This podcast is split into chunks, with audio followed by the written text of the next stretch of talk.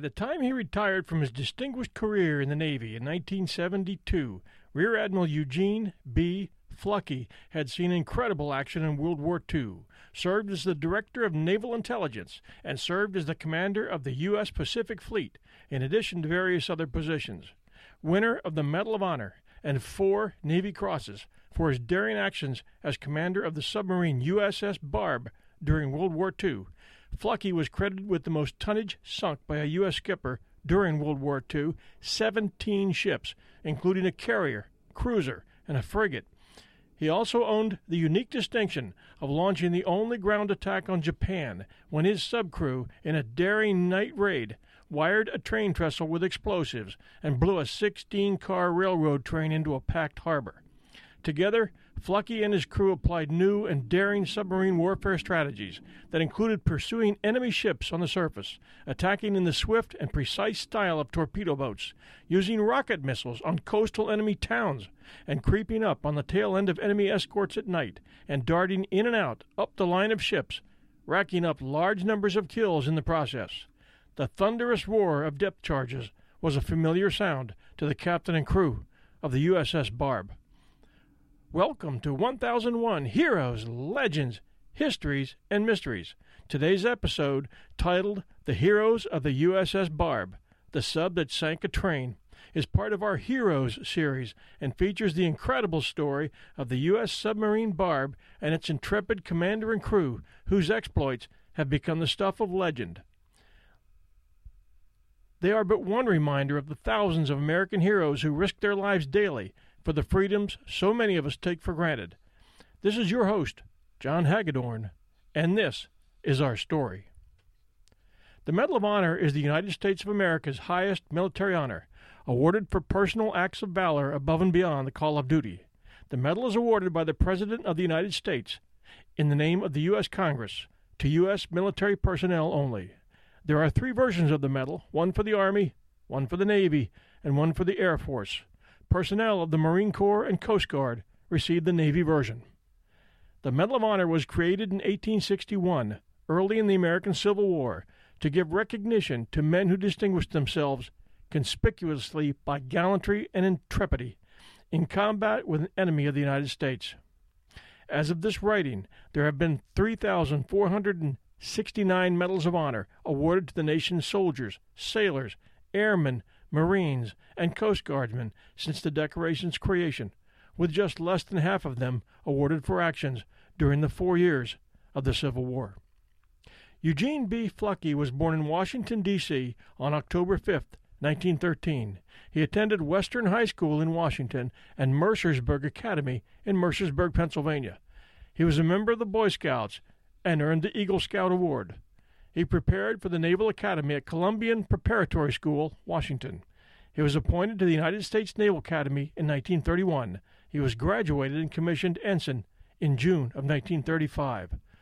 Fluckey's initial assignments were aboard the battleship USS Nevada, and in May 1936 was transferred to the destroyer USS McCormick.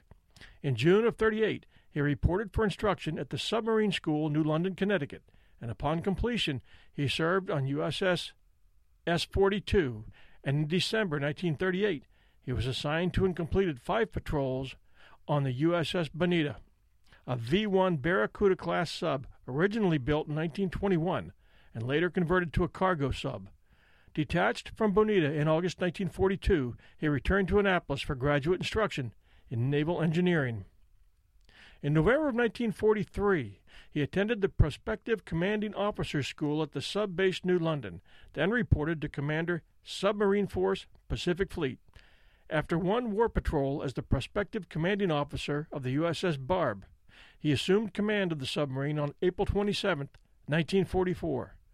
Fluckey was to quickly establish himself as one of the greatest submarine skippers, credited with the most tonnage sunk by a U.S. skipper during World War II 17 ships totaling 96,628 tons, including the Japanese carrier Unyo, which he sank on the 16th of September 1944, about 200 miles off the coast of Hong Kong, with two well placed torpedoes.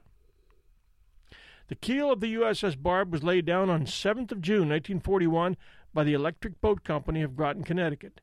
She was launched on 2nd of April 1942, sponsored by Mrs. Charles A. Dunn, wife of Rear Admiral Dunn, and commissioned on 8th of July 1942, Lieutenant Commander John R. Waterman in command. Barb's war operations spanned the period from 20th October of 42 to August 2nd of 1945, during which time she completed 12 war patrols. During her first patrol, she carried out reconnaissance duties prior to and during the invasion of North Africa. Operating out of Roseneath, Scotland, until July 1943, she conducted her next four patrols against the Axis blockade runners in European waters. Barb's fifth patrol terminated July 1, and she proceeded to the sub base New London, Connecticut, arriving on the 24th of July. Following a brief overhaul period at New London, Barb departed for Pearl Harbor, where she arrived in September 1943. It was in the Pacific waters that Barb found lucrative hunting and went on to compile one of the outstanding submarine records of World War II. The last two war patrols conducted by Barb deserve mention. Under Commander Eugene B. Fluckey, her 11th patrol lasted from 19th of December 1944 to the 15th of February 1945 in the Formosa Straits and East China Sea off the east coast of China, from Shanghai to Kam Kit. During this patrol, Barb sank four Japanese merchant ships and numerous enemy small craft. On the 22nd and 23rd of January, Barb penetrated Nam Quan Harbor on the China coast opposite the Matsu Islands and wrought havoc upon a convoy of some 30 enemy ships at anchor. Maneuvering in dangerously shallow waters, Barb launched her torpedoes into the enemy group and then retired at high speed on the surface in a full hour's run through uncharted, heavily mined, and rock obstructed waters. In recognition of this outstanding patrol, Commander Fluckey was awarded the Medal of Honor, and Barb received the Presidential Unit Citation. This was the article published by the Honolulu Star Bulletin in June of 1944, covering the Daring Harbor raid. Washington, June 4, UP. The daring exploit of an American submarine which sneaked at night into a harbor jammed with Japanese ships, surfaced under the muzzles of enemy guns, torpedoed vessels all around it, and then got away in a miraculous exhibition of broken field running, was revealed today by the Navy. It was a thriller such as usually is encountered in boys' war books, but it sounds too incredible to really happen. But this episode was real enough to have earned Commander Eugene B. Fluckey of the submarine Barb the Medal of Honor and his entire crew the Presidential Unit Citation. Commander Fluckey long had suspected that a certain harbor concealed a haven hiding a large number of Japanese tankers, munitions ships, and warships. On a dark night when visibility was poor, Commander Fluckey found his target. The Navy said Commander Fluckey took his ship on what appeared to be a hopeless mission because the anchored convoy he was after was hidden behind a protecting screen of escorts concentrated on every logical approach. The water was so shallow that the 1,500 ton barb was forced to remain on the surface during her approach, and for at least an hour afterward. Faced with one of the best targets he had ever had, Commander Fluckey decided to attack despite the odds. The escape involved a flight through uncharted water filled with mines and rocks and packed with fishing junks, but Commander Fluckey figured that the Japanese escort vessels would hesitate to make a run through the rocks and that they would find the junks a handicap the Barb moved inside the screen of Japanese escorts and let go with all the torpedoes she could fire in the time available. Then Commander Fluckey ordered a r- right full rudder and moved toward the rocks. From the bridge, Commander Fluckey saw the Japanese ships erupting like a nest of volcanoes. Columns of fire leaped from several vessels. The first target settled in the water, and the others burned. Only the Japanese know how many went down that night. Commander Fluckey had no time to count. The Japanese escorts moved up in hot pursuit, tossing a hail of shells at the barb. Many were close, but they all missed. The junks confused the enemy, and several became targets for Japanese guns instead of the barb. The sub skinned by the rocks and reached open water at dawn. A Japanese plane spotted her, and she submerged for the first time since she had sighted the target. Upon completion of her 11th patrol, Barb was sent to the U.S. for a yard overhaul and alterations, which included, at Fluckey's request, the installation of 5 inch 130 millimeter rocket launchers at the captain's request. Returning to the Pacific, she commenced her 12th and final patrol on the 8th of June. This patrol was conducted along the coast of the Sea of Okhotsk. For the first time in U.S. submarine warfare, Barb successfully employed rockets against the towns of Shiri, Hokkaido, Shikuka, Kashiko, and Shiritoru on Karafuto. She also bombarded the town of Kaiyo with her regular armament, destroying 60% of the town. The next move Commander Fluckey and his crew would make would carve a new place in the World War II history books. Here is an excerpt provided by the great website homeofheroes.com, which is filled with similar stories. On July 18, 1945, in Patience Bay, off the coast of Karafuto, Japan, on the Barb's 12th War Patrol, Fluckey found himself studying a map that showed a railroad track running along the coastline of Karafuto. The Barb commander was getting bolder. Since the 8th of June, they had harassed the enemy, destroying supplies and coastal fortifications with the first submarine launched rocket attacks ever used. Fluckey had had the Barb refitted with rockets for just this purpose back in the U.S. The rail line itself wouldn't be a problem. A shore patrol could go ashore under cover of darkness to plant the explosives, one of the sub's 55 pound scuttling charges. But this early morning, Fluckey and his officers were puzzling over how they could blow not only the rails, but one of the frequent trains that shuttled supplies to equip the Japanese war machine. Such a daring feat could handicap the enemy's war effort for several days, a week, perhaps even longer. It was a crazy idea, just the kind of operation the commander, now nicknamed Lucky Fluckey, had become famous, or infamous for. But no matter how crazy the idea might have sounded, the Barb skipper would not risk the lives of his men. Thus the problem how to detonate the charge at the moment the train passed without endangering the life of a shore party. Problem? Not on Commander Fluckey's ship. His philosophy had always been we don't have problems, only solutions. As they pondered how to take out the train, the approach of a Japanese freighter with a frigate escort required a call to battle stations. By noon, the frigate is laying on the ocean's floor in pieces, and the Barb is in danger of becoming the hunted. Solutions. If you don't look for them, you'll never find them. And even then, sometimes they arrive in the most unusual fashion. Cruising slowly beneath the surface to evade the enemy plane now circling overhead, the monotony is broken with an exciting new idea. Instead of having a crewman on shore to trigger explosives to blow both rail and a passing train, why not let the train blow itself up? Billy Hatfield was excitedly explaining how he had cracked nuts on the railroad tracks as a kid placing the nuts between two ties so the sagging of the rail under the weight of a train would break them open. Just like cracking walnuts, he explained.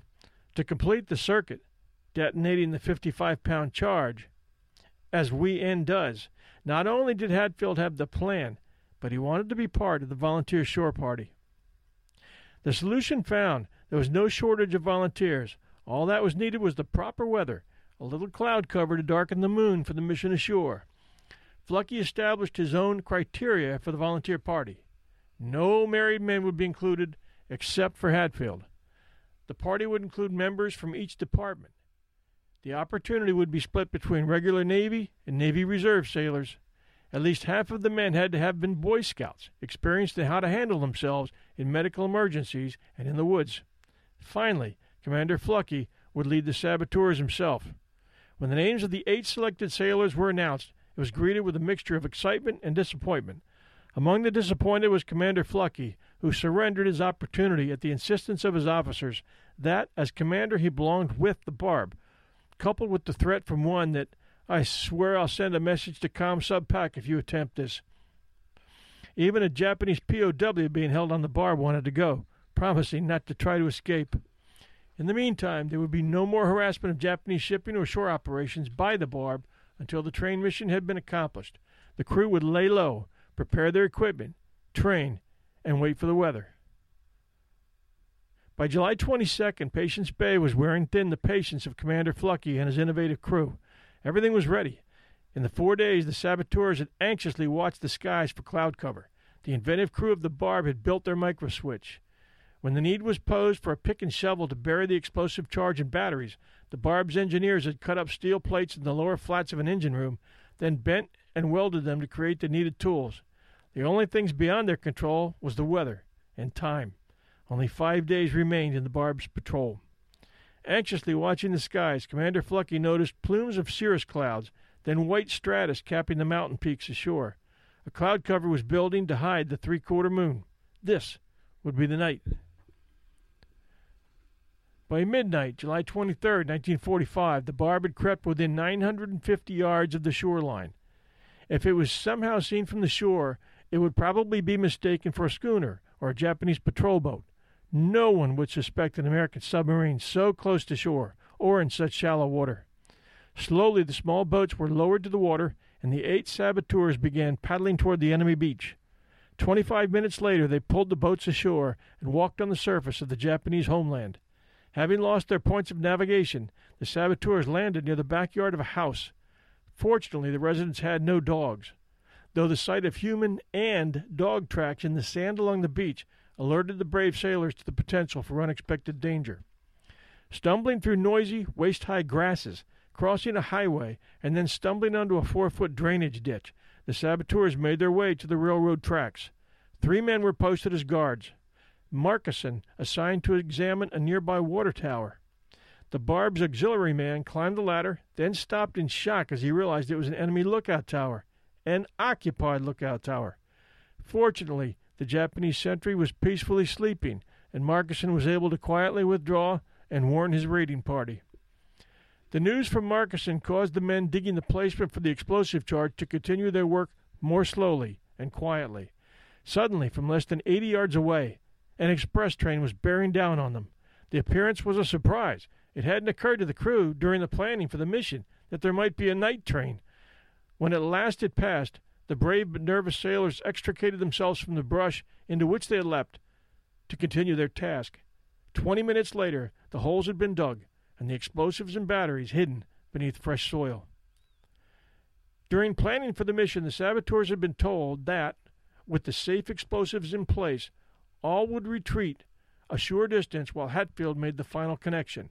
If the sailor who had once cracked walnuts on the railroad tracks slipped during this final dangerous procedure, his would be the only life lost. On this night, it was the only order the saboteurs refused to obey, all of them peering anxiously over Hatfield's shoulder to make sure he did it right. The men had come too far to be disappointed by a switch failure. At 1:32 a.m., watching from the deck of the Barb, Commander Fluckey allowed himself a sigh of relief as he noticed a flashlight signal from the beach announcing the departure of the shore party. He had skillfully and daringly guided the barb within 600 yards of the enemy beach. There was less than six feet of water beneath the barb's keel, but Fluckey wanted to be close in case trouble arose and a daring rescue of his saboteurs became necessary. The two boats carrying the saboteurs were only halfway back to the barb when the sub's machine gunner yelled, Captain! Another train coming up the tracks! The commander grabbed a megaphone and yelled through the night, Paddle like the devil! knowing full well that they wouldn't reach the bar before the train hit the microswitch. The darkness was shattered by brilliant light and the roar of the explosion. The boilers of the locomotive blew, shattered pieces of the engine blowing 200 feet into the air. Behind it, the cars began to accordion into each other, bursting into flame and adding to the magnificent fireworks display. Five minutes later, the saboteurs were lifted to the deck by their exuberant comrades as the barb turned to slip back to safer waters.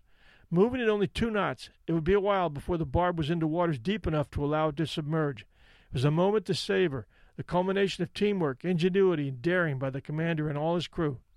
Lucky Fluckey's voice came over the intercom. All hands below deck not absolutely needed to maneuver the ship have permission to come topside. He didn't have to repeat the invitation. Hatches sprang open as the proud sailors of the Barb gathered on her decks to proudly watch the distant fireworks display. The Barb, had sunk a Japanese train. Again, thanks to the website homeofheroes.com for the above story. During the night of July 22nd, 23rd, 1945, these were the men who went ashore at Karafuto, Japan, and planted an explosive charge that subsequently wrecked the train. They were Chief Gunner's Mate Paul G. Saunders, USN, Electrician's Mate Third Class Billy R. Hatfield, USNR, Signalman, Second Class Francis Neil Seaver, USNR. Ship's Cook, First Class Lawrence W. Newland, USN. Torpedoman's Mate, Third Class Edward W. Klingensmith, USNR. Motor Machinist Mate, Second Class James E. Richard, USN. Motor Machinist Mate, First Class John Markison, USN. And Lieutenant William M. Walker, USNR. In August 1945, after the Japanese surrender, Fluckey was ordered to Groton, Connecticut to fill out the USS Dogfish and to be that submarine's commanding officer upon her completion. After the Dogfish's launching, however, he was transferred to the office of the Secretary of the Navy to work directly for James V. Forrestal on plans for the unification of the armed forces. From there, he went to the War Plans Division. In December of 1945, he was selected by Fleet Admiral Chester W. Nimitz, the incoming Chief of Naval Operations, as his personal aide. On June 9, 1947, he returned to submarines, assuming command of the USS Half Beak, the second submarine to be converted to a Guppy type high speed attack submarine with a snorkel. In June 1949, he was ordered to the staff of the commander of the Submarine Force U.S. Atlantic Fleet to set up the Submarine Naval Reserve Force. A year later, he became the flag secretary to Admiral James Fife, Jr. From October 1, 1950 until July 1953, Fluckey served as the U.S. Naval Attaché and Naval Attaché for Air to Portugal. The Portuguese government, for his distinguished service, decorated him with the Medalha de Merito Militar, noting that this was the first time this decoration was awarded to a naval attaché of any other nation. In September 1953, he took command of the submarine tender USS Sperry. Fluckey commanded Submarine Flotilla 7, now Subgroup 7, from October 14th of 55 to January 14th, 1956, and then he returned to the Naval Academy to become the chairman of the Electrical Engineering Department. His selection for the rank of Rear Admiral was approved by President Dwight D. Eisenhower in July of 1960, and in October he reported as commander, Amphib Group 4. In November of 61, he became the president of the Naval Board of Inspection and Survey, Washington, D.C. He was Com Sub Pac from June 1964 to June 1966, during a time which he became director of naval intelligence. Two years later, he became chief of the Military Assistance Advisory Group, Portugal. Admiral Fluckey retired from the Navy in 1972. He died at Anne Arundel Medical Center in Annapolis, Maryland on June 28, 2007. He's buried at the United States Naval Academy Cemetery. Although born in Washington, D.C., as the title of our story credits, he would likely name Annapolis, Maryland, as his home. As an aside, but an important one, Fluckey was awarded Eagle Scout in 1948. He is one of only nine known Eagle Scouts at this writing who also received the Medal of Honor. The others are Aquilla J. Dyess, Robert Edward Femoyer, Mitchell Paige, Thomas R. Norris, Arlo L. Olson, Ben L. Salomon, Leo K. Thorsness, and J. Zeamer Jr. Fluckey's Medal of Honor citation reads thus For conspicuous gallantry and intrepidity at the risk of his life above and beyond the call of duty as commanding officer of the USS Barb during her 11th war patrol along the east coast of China from the 19th of December 1944 to 15th February 1945. After sinking a large enemy ammunition ship and damaging additional tonnage during a running two hour night battle on January 8th, Commander Fluckey, in an exceptional feat of brilliant deduction and bold tracking on the 25th of January, located a concentration of more than 30 enemy ships in the lower reaches of Nanquanchiang Harbor, fully aware that a safe retirement would necessitate an hour's run at full speed through the uncharted, mined, and rock obstructed waters, he bravely ordered battle station torpedoes in a daring penetration of the head of the enemy screen and riding in five fathoms of water. He launched the Barb's last forward torpedoes at 3,000 yards range. Quickly bringing the ship's stern tubes to bear, he turned loose four more torpedoes into the enemy, obtaining eight direct hits on six of the main targets to explode a large ammunition ship and cause inestimable damage by the resultant flying shells and other pyrotechnics. Clearing the treacherous area at high speed, he brought the Barb through to safety and four days later sank a large Japanese freighter to complete a record of hero- heroic combat achievement, reflecting the highest credit upon Commander Fluckey, his gallant officers and men, and the U.S. Naval Service. The story of the USS Barb, written by Rear Admiral Fluckey and appropriately titled Thunder Below, is available at Amazon and carries a five star rating. We hope you enjoyed this episode of 1001 Heroes, Legends, Histories, and Mysteries. Please take a moment to give us a review and visit our website at www.1001storiespodcast.com or email ideas to us at 1001storiespodcast at gmail.com. 1001 Heroes is listened to in over 100 countries and is carried by all major podcast sites, including iTunes, Stitcher, and Podbay. Until next time, this is your host, John Hagedorn, and this is our story.